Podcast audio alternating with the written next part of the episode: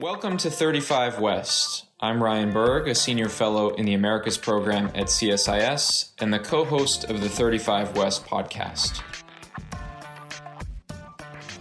How professional the Mexican But government. are we ready? I don't think reform trends in Argentina. And that's what happened. role at all in the NAFTA negotiations. Bienvenidos a nuestro podcast 35 West. Yo soy Ryan Berg, Senior Fellow del Programa de las Américas en CSIS. El sector de las tecnologías de la información y la comunicación, o las TIC, en México ha crecido mucho desde el año 2013. Y hoy en día más de 75% de los ciudadanos tienen acceso a Internet. Sin embargo, millones de ciudadanos siguen sin tener acceso seguro y fiable a Internet, especialmente en las zonas rurales y en el sur de México. Las prácticas anticompetitivas impiden aún más la inversión en el sector de las telecomunicaciones en México, limitando la cobertura a las zonas más necesitadas. Hoy vamos a conversar con Valeria Mue, directora general del Instituto Mexicano para la Competitividad, uno de los centros de investigación más reconocido en México. Antes de su posición actual, Valeria estuvo cuatro años al frente de México, ¿Cómo vamos? Un centro de investigación enfocada en la política económica de México. Trabajó en la Comisión Nacional Bancaria y de Valores en las áreas de desarrollo y estudios económicos, supervisión de mercados y supervisión bursátil. Esta semana conversaremos sobre el estado actual de la banda ancha móvil y el acceso al Internet en México, las reformas que son necesarias y cómo estos temas influyen la relación económica entre México y Estados Unidos. Valeria, me da mucho gusto tenerte en nuestro podcast 35 West. Al contrario, Ryan, el gusto es mío. Un placer estar en este podcast y un placer platicar contigo. Valeria, has tenido una amplia experiencia trabajando tanto en el sector público como en el privado, así como el ámbito académico. También eres una experta en podcasts y eres la presentadora del excelente podcast Perras y Manzanas. ¿Cómo ha influido tu carrera y tu experiencia en el gobierno, la académica y el sector privado en tu perspectiva sobre el papel que juegan los centros de investigación en la formulación de políticas públicas? Pues mira, Ryan, después de haber estado en efecto en el gobierno durante 12 años, trabajé en la administración pública, de la parte de supervisión del mercado de valores, algo en un inicio de la supervisión bancaria, pues te enteras de cómo es el lado de la autoridad, de cómo opera la autoridad, qué busca la autoridad, cuáles son los objetivos de la autoridad. Luego trabajé en el sector privado y entonces te das cuenta de lo que busca el sector privado y cómo el sector privado ve a la autoridad y cómo ve obviamente distinto los objetivos que tiene la autoridad cuando supervisa. Entonces para mí fue como, no diría jamás completar una visión, pero sí tener los dos puntos de vista. Y luego al mismo tiempo, a mí siempre me ha gustado mucho dar clases, doy clases de economía desde hace más de 20 años. Entonces, todo esto lo complementaba con mis clases de economía, que siempre han sido en el ITAM. Y para mí ese contacto con los jóvenes, y ya sé que cuando digo esto sueno como que hay una brecha generacional gigantesca, pero más que decirlo por ahí es cuando das clases, cuando uno da una clase, es cuando verdaderamente aprendes. O sea, yo, cuando más aprendes es cuando estás tratando de enseñar algo. Eh, y creo que es el mejor ejercicio para que alguien pueda aprender y luego aprender a explicar, es dar clases. Eh, entonces, pues de alguna manera tengo la perspectiva del sector público, algo en el sector privado. Eh, luego también trabajé eh, en Harvard un ratito desde México eh, en la parte de investigación y siempre pues tratando de hacer muchas cosas. Nunca me quedo con una sola, con un solo trabajo o con una sola perspectiva porque eso sí me parece que es muy limitante. Si una, cuando estás trabajando en lo que sea que estés trabajando, solo ves un ángulo, pues te quedas muy corto. Y en ese sentido, ahora que estoy en el IMCO, en el Instituto Mexicano para la Competitividad, que lo que hacemos es evaluar políticas públicas, proponer políticas públicas, pues me parece importante tener información de todos los agentes involucrados, de todos los participantes, no únicamente el punto de vista de la autoridad o del sector público, pero tampoco únicamente el punto de vista del sector privado o de la empresa, sino tratar de complementar porque evidentemente eh, pues la sociedad es muy compleja y tiene muchos ángulos y hay que tratar de entenderlos. Entonces, hoy estoy en un lugar que me encanta estar, el IMCO me parece un gran eh, centro de pensamiento un equipo increíble, trabajamos en temas que a mí me parecen importantísimos y además es un think tank que nos da la oportunidad de enfocarnos pues en casi lo que queramos, porque cuando hablamos de competitividad, pues prácticamente hablamos de casi todo. Entonces, en ese sentido, hemos podido darle el ángulo que hemos querido. Estamos hablando de temas de género, temas de energía, temas de comercio, temas de finanzas públicas, que a mí me parece que en este momento son muy relevantes para la competitividad del país. Hablamos ahora sobre el estado del sector digital en México. Hay mucha complejidad con áreas de oportunidad y retos difíciles de abordar. México ha sido criticado por las altas barreras de entrada para las nuevas empresas de TIC. Incluso las empresas establecidas se han visto expulsadas por los altos costos de operación. ¿Puedes explicarnos cuáles son los principales obstáculos para las empresas en este sector? Tenemos muchos obstáculos y yo creo que los podemos eh, agrupar como en dos grandes áreas. En primer lugar, la regulación va siempre tarde. Entonces, siempre, y, lo, sabemos siempre, no es una novedad lo que estoy diciendo, pero por ejemplo, de mis años en la administración pública, cuando estaba en la Comisión Nacional Bancaria y de Valores, y se planteaban cambios regulatorios, ese cambio regulatorio normalmente resultaba de algo que ya había surgido en el mercado financiero o de alguna práctica que se estaba empezando a dar en el mercado financiero. La regulación suele ir más tarde que la práctica en sí misma. Y eso lo estamos viendo. ¿Qué se puede mover más rápido que las tecnologías de la información? O sea, el, tema informático, el tema de cambio tecnológico se mueve a tal velocidad que la regulación simplemente no se puede mantener al día.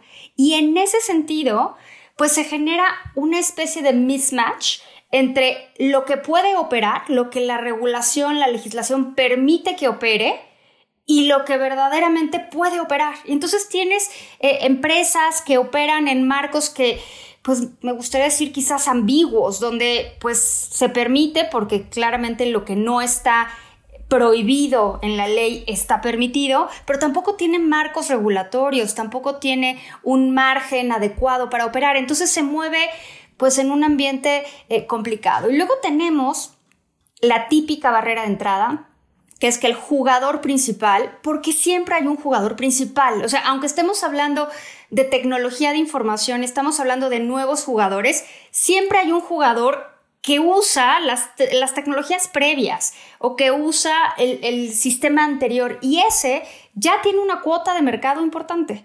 Y ese va a tratar de defender su postura, su posición en el mercado hasta lo imposible. Normalmente lo juzgamos con, mucha dureza, así como el jugador monopólico siempre quiere mantener su poder, pero después de haber leído un libro de Peter Thiel, el de From Zero to One, la verdad es que me, me impactó ese libro y siento que todo empresario, toda empresa, más que hablar de empresarios, tu empresa busca ese poder monopólico. Y de hecho, busca esas ganancias que le da el poder monopólico. Y ahí es donde tiene que entrar el regulador muy rápido y muy claramente, pues para tratar de romper ese poder monopólico y generar más competencia. En México, y yo creo que sucede en muchos lugares, pero en México en particular, pues hemos tenido jugadores monopólicos o jugadores con amplio poder de mercado, que es, que es muy curioso porque es distinto, ¿no? O sea, por ejemplo, en el tema de telefonía celular tenemos un jugador muy grande con mucho poder de mercado, pero ese jugador te va a decir, oye, no, no es monopolio. Claro que no hay monopolio. Si mira, hay un montón de compañías, tú puedes escoger entre las cuatro, cinco, seis compañías que existen Yo no soy monopolio. Y claro, en estricto sentido, pues tendrá razón, pero todos sabemos que sí, ok, no tiene monopolio, pero tiene un poder de mercado brutal y ese poder de mercado hace que se muevan los precios, las condiciones, por no hablar del poder de cabildeo que tiene. Entonces, ese tipo de cosas, ese tipo de barreras, tanto regulatorias como de hecho, como de las empresas que ya existen y que quieren mantener su poder, pues yo creo que es clave y es clave eh, detrimentalmente. Y lo vamos a ver con las fintechs, lo vamos a ver en cualquier, con cualquier disruptor se va a quedar, se va a quedar el otro tratando de, impedirlo.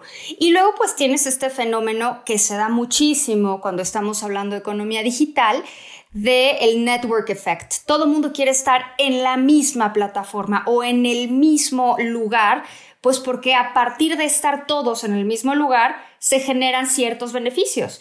Y romper eso, pues ni siquiera sé si es conveniente romper el network effect, porque para el consumidor hay un beneficio del network effect. Entonces, sí hay mucha complejidad en eh, romper estas barreras, en tratar de romper estas barreras, porque partimos de un lugar donde el jugador preponderante pues no va a querer ceder nada para ceder un poquito de poder de mercado. Eso simplemente no va a suceder y ahí es donde tiene que entrar el regulador y tratar de romper y desmenuzar ese poder de mercado.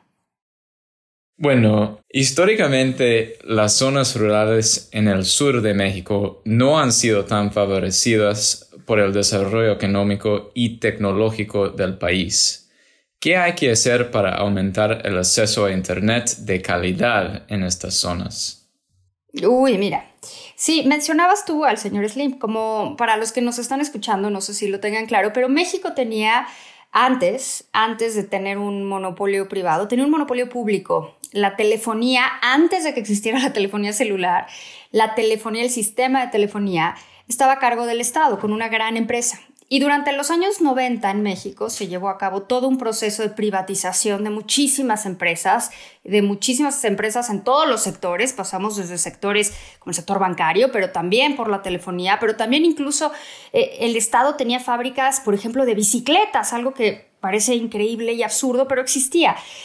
En ese proceso de privatización Hubo, yo creo que algunas privatizaciones que se hicieron de forma correcta y hubo algunas privatizaciones que ex post podemos decir, ¿qué se hizo aquí? ¿Por qué no se arregló el problema desde el inicio? Y creo que ese es el caso particular de la telefonía. Telmex era una empresa pública del Estado mexicano y cuando se decidió privatizarla, se privatizó de forma entera sin cambiar nada estructuralmente. Entonces pasamos de un monopolio público a un monopolio privado. Cuando tienes monopolio, pues todos sabemos lo que eso implica. No hay ningún interés en mejorar la calidad, no hay ningún interés en mejorar los precios, no hay ningún interés en cambiar nada. Poco a poco esto fue cambiando, con el paso del tiempo esto fue cambiando y te diría que sí hemos logrado cambios importantes, muy importantes.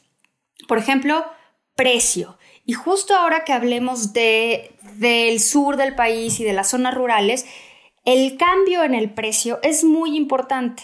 Regreso a lo de monopolio y no monopolio. Ya hoy tenemos muchos jugadores. En tema de telefonía celular, sí podemos ver cómo el precio de los planes de telefonía celular ha bajado de forma impresionante. Ese es un beneficio muy grande de la competencia muy, muy grande de la competencia. El solo hecho de que haya más jugadores, aunque uno tenga poder, un gran poder de mercado, ha hecho que los precios de la telefonía celular cambien de forma radical hacia la baja. Y eso le ha dado a ciertos sectores de la población, sectores más pobres, sectores rurales que podríamos incluir, sectores rurales de todo el país, también del sur del país, acceso a telefonía celular que antes simplemente era imposible que tuvieran. Eso es una cosa muy positiva, pero falta también la infraestructura, ¿no? Ese es el tema bien delicado. ¿Quién puede usar la infraestructura? Y ahí es donde el jugador dominante, que fue el que invirtió inicialmente en esa infraestructura, dice la infraestructura es mía. Y entonces ahí es donde tiene que entrar la política pública y ahí es donde tiene que entrar eh, una labor mucho más clara de la regulación para que en la parte de infraestructura no únicamente de servicio a cliente, de precios, de eh, porque ahora tú verás en México casi todo mundo tiene un teléfono celular, ¿no? Es súper común, mucha gente tiene varios teléfonos celulares, o sea, el acceso a la telefonía celular no es un, no es un lujo, no es algo raro, todo mundo tiene acceso, los deciles más bajos de ingreso, todo mundo tiene acceso a un celular. Sin embargo, no está únicamente ahí el, acceso a la tecnología. Por ejemplo, en términos de Internet, ¿no? Hoy más o menos el 72% de la población tiene Internet, pero no necesariamente usa el Internet de alguna forma que nosotros podríamos pensar como deseable. Sí, todo el mundo usa Internet, pero básicamente pues lo usan para comunicarse y para redes sociales. Y eso no lo digo yo, eso está probado, ¿no? esos son los datos que nos generó el INEGI con la Enditu de 2020. Entonces, básicamente el 89% de los usuarios de Internet lo usan para redes sociales. El 94% lo usan para comunicarse. Claro, no suman porque pues lo usa uno para muchas cosas. En lo más chiquito, las dos, las tres últimas cosas para las cuales la gente usa Internet es para comprar, lo que sea, para hacer operaciones de banca, y luego el lado contrario de la compra, la venta, para vender. Entonces, sí, todo el mundo tiene un celular, pero no lo usan para vender. Entonces, el tema de cómo le hacemos para mejorar en las zonas rurales del sur, yo creo que hay dos cosas bien distintas. Una es la parte de infraestructura, la parte de los fierros, la parte de que la gente tenga acceso no solo a un celular, sino a un celular que, le que tenga las capacidades para eh, para poder hacer estas transacciones, para que puedan hacer más operaciones y que entonces puedan mejorar otro tipo de cosas como eh, temas financieros o penetración financiera. Eso por un lado. Pero por otro lado tenemos que mejorar cosas tan amplias y tan ambiguas como la educación. Y si no le permitimos a la gente ver con absoluta claridad el potencial que puede tener a través de un teléfono celular, es decir, que puede usar la telefonía celular o su tableta o su computadora o lo que sea para muchas cosas aparte de ver videos en TikTok. Ahí, por más que tengamos la infraestructura, si no tenemos la otra parte, va a ser complicada. Entonces, sí, sí se requiere una inversión importante de infraestructura y para eso se requiere de quitar barreras al eh, sector de telecomunicaciones, sin duda alguna. Pero más allá de eso, necesitamos mejorar algunas fallas en el mercado. Creo que también vale mucho la pena mencionar el estado más amplio de las relaciones económicas entre México y Estados Unidos. Específicamente hemos visto que la solicitud de consultas por Estados Unidos en el marco del TEMEC y la respuesta de México han dominado el ciclo de noticias en las últimas semanas. El presidente López Obrador ha justificado su posición sobre la política energética en términos de la soberanía de México. ¿Qué tan probable es que veamos la misma retórica aplicada para restringir la capacidad de las empresas extranjeras de las TIC para operar en México? No lo veo con una alta probabilidad, sí lo estamos viendo en el sector energético, pero hay que tener muy en cuenta que el presidente López Obrador eh, tiene quizás un concepto de soberanía distinto al que yo podría entender como soberanía. Para el presidente López Obrador, creo que es importante entender que es una persona que está, que vive como en otra época, como, y de verdad no lo digo con un afán de crítica, sino como un afán descriptivo. Eh, él está, de alguna manera, su ideología está anclada en lo que sucedía en México en los 60s, en los 70s, quizás principios de los 80s, cuando México era un jugador importante en el mercado petrolero, era un jugador importante porque se descubrieron yacimientos petroleros importantísimos que dieron pie a la industrialización masiva y muy rápida del país. Y en ese momento fue cuando el presidente López Obrador, el ahora presidente López Obrador, inició su carrera política. Y en ese sentido, eh, en ese momento, la forma en la que se veía México en aquellos años es como un país petrolero, un país lleno de petróleo, lleno de recursos naturales y de alguna manera él está tratando de regresar, yo creo que va a ser imposible porque pues el mundo ya se movió, ya hubo muchas vueltas al sol, ¿no? Eh, de regresar a esas épocas donde pues el petróleo implica eh, soberanía, implica energía, donde pues las energías renovables eran carísimas, hoy ya no es el caso. Eh, y entonces tiene toda una narrativa, un discurso muy nacionalista y muy proteccionista a favor de empresas del Estado. O sea, él, por ejemplo, cree que la participación privada en la generación de electricidad no es correcta. Por lo tanto, tenemos que regresar a la generación de electricidad que únicamente puede dar la empresa del Estado, que es CFE, ¿no? la Comisión Federal de, Electricidad. Entonces, él cree que solo CFE debería de generar energía eléctrica. CFE solo no puede, simplemente no puede porque no tiene la capacidad instalada, eh, no podría hacerlo. Si hoy dejaran de participar los privados, CFE simplemente no podría hacerlo. Entonces, el ajuste legal, pues tampoco es tan drástico para que solo CFE produzca electricidad porque sabemos que CFE no podría hacerlo. Entonces, sí está tratando de regresar control del Estado a estos sectores, al sector eh, petrolero, al sector de electricidad, al sector energético en términos generales, eh, pero no se ha metido con otro tipo de sectores, en particular con el de telecomunicaciones o de tecnologías, ¿no? Yo creo que no está en su radar, creo que no lo ve así, pero sí ve una cosa importante, que es que el sur está rezagado que el sur está rezagado y uno de sus objetivos ha sido, lo ha dicho muchas veces, que el sur tiene que estar mejor conectado. Entonces, sí creo que en algún momento el presidente puede presionar a las empresas de TICS a decir qué están haciendo en el sur. ¿Sí? Pero, pues más allá de las empresas, tiene que haber cambios regulatorios para que estas empresas puedan entrar de lleno al sur, más que las empresas en sí lo hagan solas, ¿no? Tiene que haber los incentivos correctos para que estas empresas puedan llegar de forma correcta al sur. Con el diálogo económico de alto nivel entre Estados Unidos y México previsto para este otoño, ¿Qué deben hacer ambos países con antelación para garantizar que la conversación sobre el desarrollo digital siga avanzando? Bueno, tenemos que insistir, eh, porque si no va a regresar todo a lo mismo. Vamos a estar hablando de petróleo, petróleo, petróleo, electricidad, electricidad, electricidad. O sea, si no ponemos los temas sobre la mesa, los temas no van a estar en la mesa. Eh, y la única forma de estar hablando de esto es, suena, suena un poco extraño que lo diga, pero es hablar del tema. Si no se pone el tema de las TICs en la mesa, no va a estar en la mesa, porque hay otros temas que son más coyunturales, que podemos hablar más de ellos porque están, por decirlo de alguna manera, en la agenda diaria.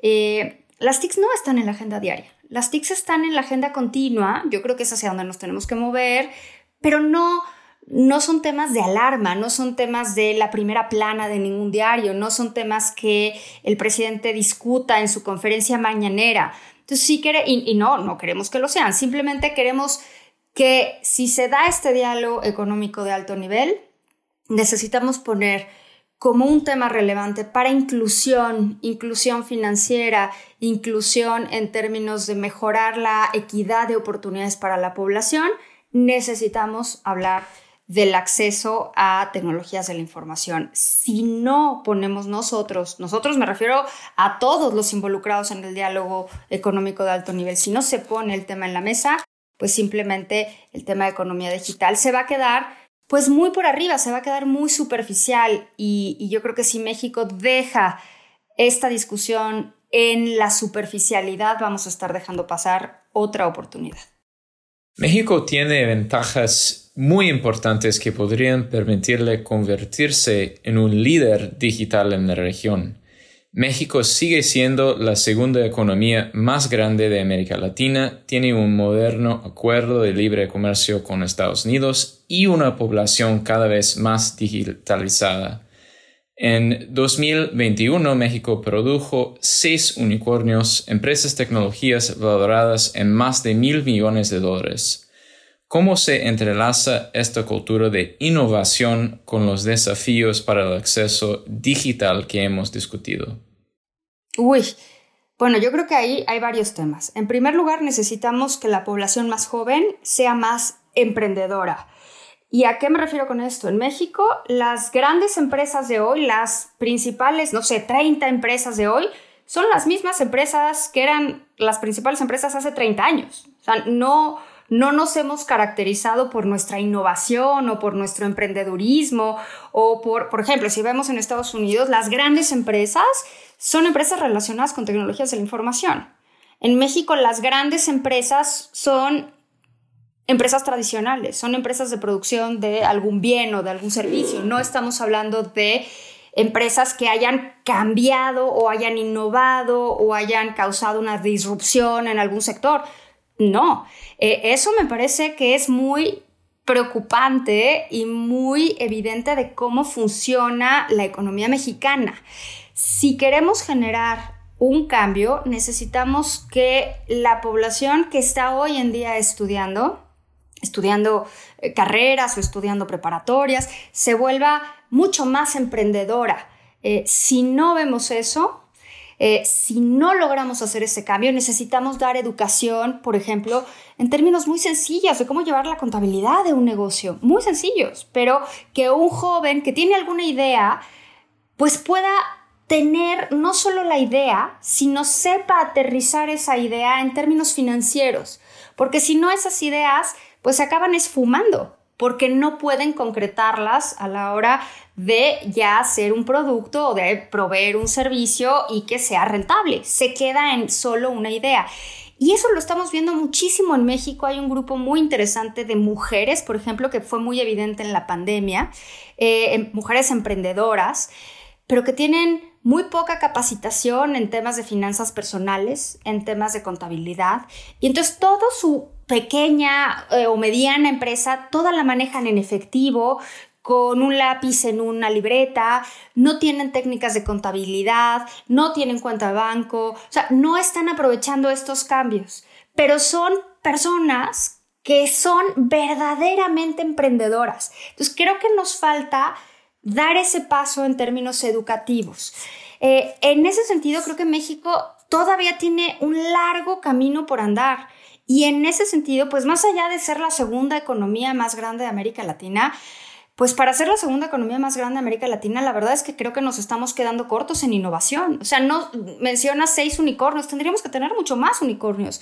Y no, no solo me gustaría ver unicornios, me gustaría ver empresas que aunque nunca fueran unicornios, fueran empresas que duraran en el tiempo. O sea, no me parece que el objetivo que haya que buscar es convertirse en un unicornio. Me parece que el objetivo que tenemos que buscar es ser una empresa que cause una disrupción en los mercados para que se vuelva interesante la dinámica, que aprovechen las tecnologías de la información y que a lo mejor no alcanza la evaluación de los mil millones de dólares, pero que puede alcanzar mantenerse como una empresa sólida en el tiempo. Eso es lo que yo creo que está faltando. Eh, creo que está faltando apoyo, creo que el sector eh, de inversiones no invierte demasiado en comparación con lo que sucede en otras economías latinoamericanas. No invierte demasiado en venture capital, no, no se anima a tomar esos riesgos. Entonces yo creo que hay mucho trabajo por hacer en ese sentido. Creo que eh, sí, las cosas van bien, sí hay sectores bien interesantes, pero creo que tendríamos que ir mucho más rápido para catch up, para ponernos al día con lo que podríamos estar haciendo. Valeria, ¿se nos quedó algo en el tintero? ¿Algo más que te gustaría compartir? Mira, yo creo que eh, en estos momentos estamos viendo cada vez que abre uno el periódico o prende las noticias, pues la verdad es que son noticias todas horribles, ¿no? Lo que está pasando en Rusia eh, y escasez de alimentos y escasez de microchips y el COVID que no se termina y las disrupciones en las cadenas de valor y la inflación por los cielos.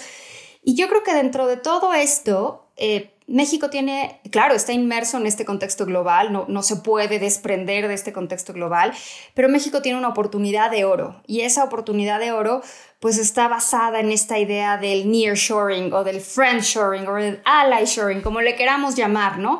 Pero pues ya vemos que Estados Unidos, que al final del día pues es la economía más grande del mundo, ya no únicamente quiere tener un socio comercial que le provea de bienes baratos, también quiere tener un socio comercial que esté cerca, que esté físicamente cerca, para que en caso de que haya una crisis o una disrupción sea más fácil resolver el problema y bueno, pues por supuesto que no esté metido en una guerra comercial con él. Entonces yo creo que las oportunidades para México están ahí. Estoy convencida de que hay algunos sectores que están tomando esas oportunidades. Lo vemos, por ejemplo, con algunos parques industriales en el centro, en el norte del país, que están aprovechando la oportunidad de forma impresionante, están operando a más de su capacidad. Pero creo que todavía podríamos aprovecharla infinitamente más. Si nos diéramos cuenta de la oportunidad de oro que tenemos en la mano, invertiríamos más en puertos, en aeropuertos, en aduanas, en infraestructura, pues para traer esa cadena de valor que hoy por hoy está quizás en Asia, quizás en Centroamérica, quizás en otros lugares, pues más cerca, porque la posición geográfica que tiene México, la verdad es que pues es envidiable, decimos que puede ser el ombligo del mundo. Valeria Moy, directora general del IMCO, ha sido un verdadero gusto conversar contigo aquí en 35 West. Muchísimas gracias por acompañarnos. Al contrario, Ryan, el gusto fue mío, un placer. For you, thank you for joining. Stay tuned for the next episode of 35 West.